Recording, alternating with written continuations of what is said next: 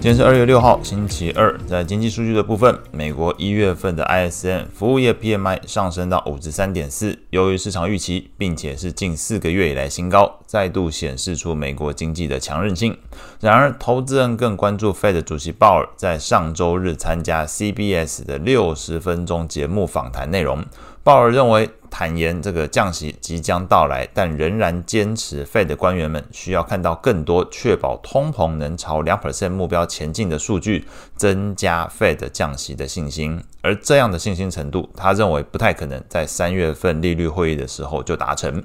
至于降息的幅度，鲍尔指出，目前的观点与先前公布的点阵图并无不同，那也就暗示着大约就只有三码的幅度。那关于更多鲍尔在 CBS 节目的这个谈话逐字稿，那请参考脸书每日来福在二月六号腾讯的留言区连接。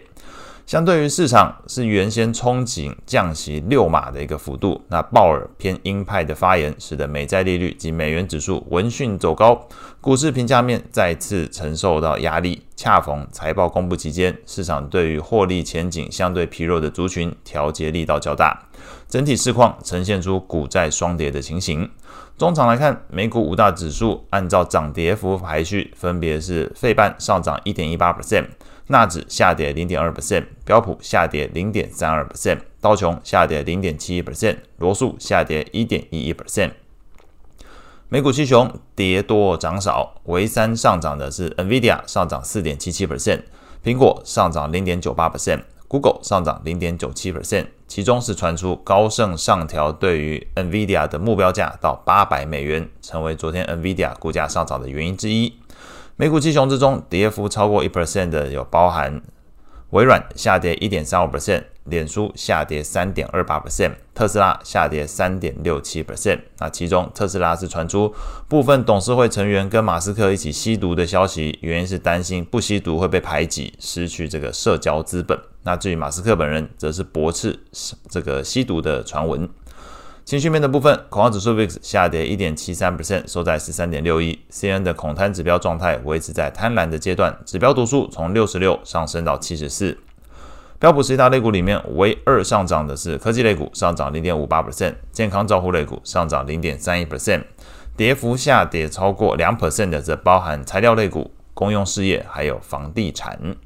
ETF 观察清单部分，中概股有所回程。部分原因可能受到昨天中国证监会表示要严惩操纵市场、恶意做空的人这一番发言。MSCI 中国 ETF 上涨一点三三 percent，金融中国指数 ETF 上涨零点一八 percent，这两档涨幅都是相对居前。至于美股的部分，则是大型科技股是相对抗跌的一个情况，小型股跟价值股跌幅反而是相对比较深。美债利率的部分，除了 Fed 主席在节目上偏鹰派的发言。Fed 明尼阿波利斯银行的总裁卡斯卡利也在近期的文章中指出，美国经济展现出来的韧性，让他质疑目前的货币政策对于经济造成的压力程度。换言之，目前的货币政策可能没有和想象中那么的呃沉重跟紧哦。简言之，他也是认为 Fed 可以在这个 higher for longer 更长一段时间之后，再谨慎采取行动。美国十年期公债利率昨天是上升了十四点三八个基点，收在四点一六 percent；两年期利率则是上升了十点四三个基点，收在四点四七 percent；三十年期利率上升十二点三个基点，收在四点三四七 percent。ETF 部分，ETLT 长天期一个公债，美国公债 ETF 是下跌二点零二 percent；投资等级债券 ETF LQD 下跌零点九六 percent；高收益债 ETF HYG 下跌零点四七 percent。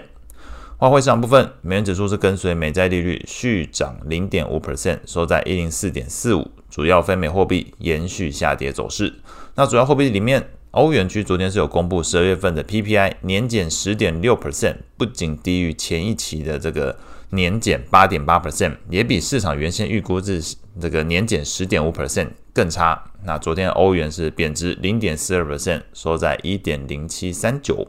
那今天会举行利率会议的是这个澳洲，那澳币昨天是贬值零点四九 percent，收在零点六五。那目前市场是认为澳洲央行应该会按兵不动，维持官方利率在四点三五 percent 的水准。所以这今天有持有澳币的投资朋友可能要稍微留意，那后续会公布的一些呃一周会公布的经济数据。那比较重要的会在欧元区是零售销售，那中国的部分还会公布 CPI 跟 PPI。那以上是今天说的内容，祝大家有美好的一天。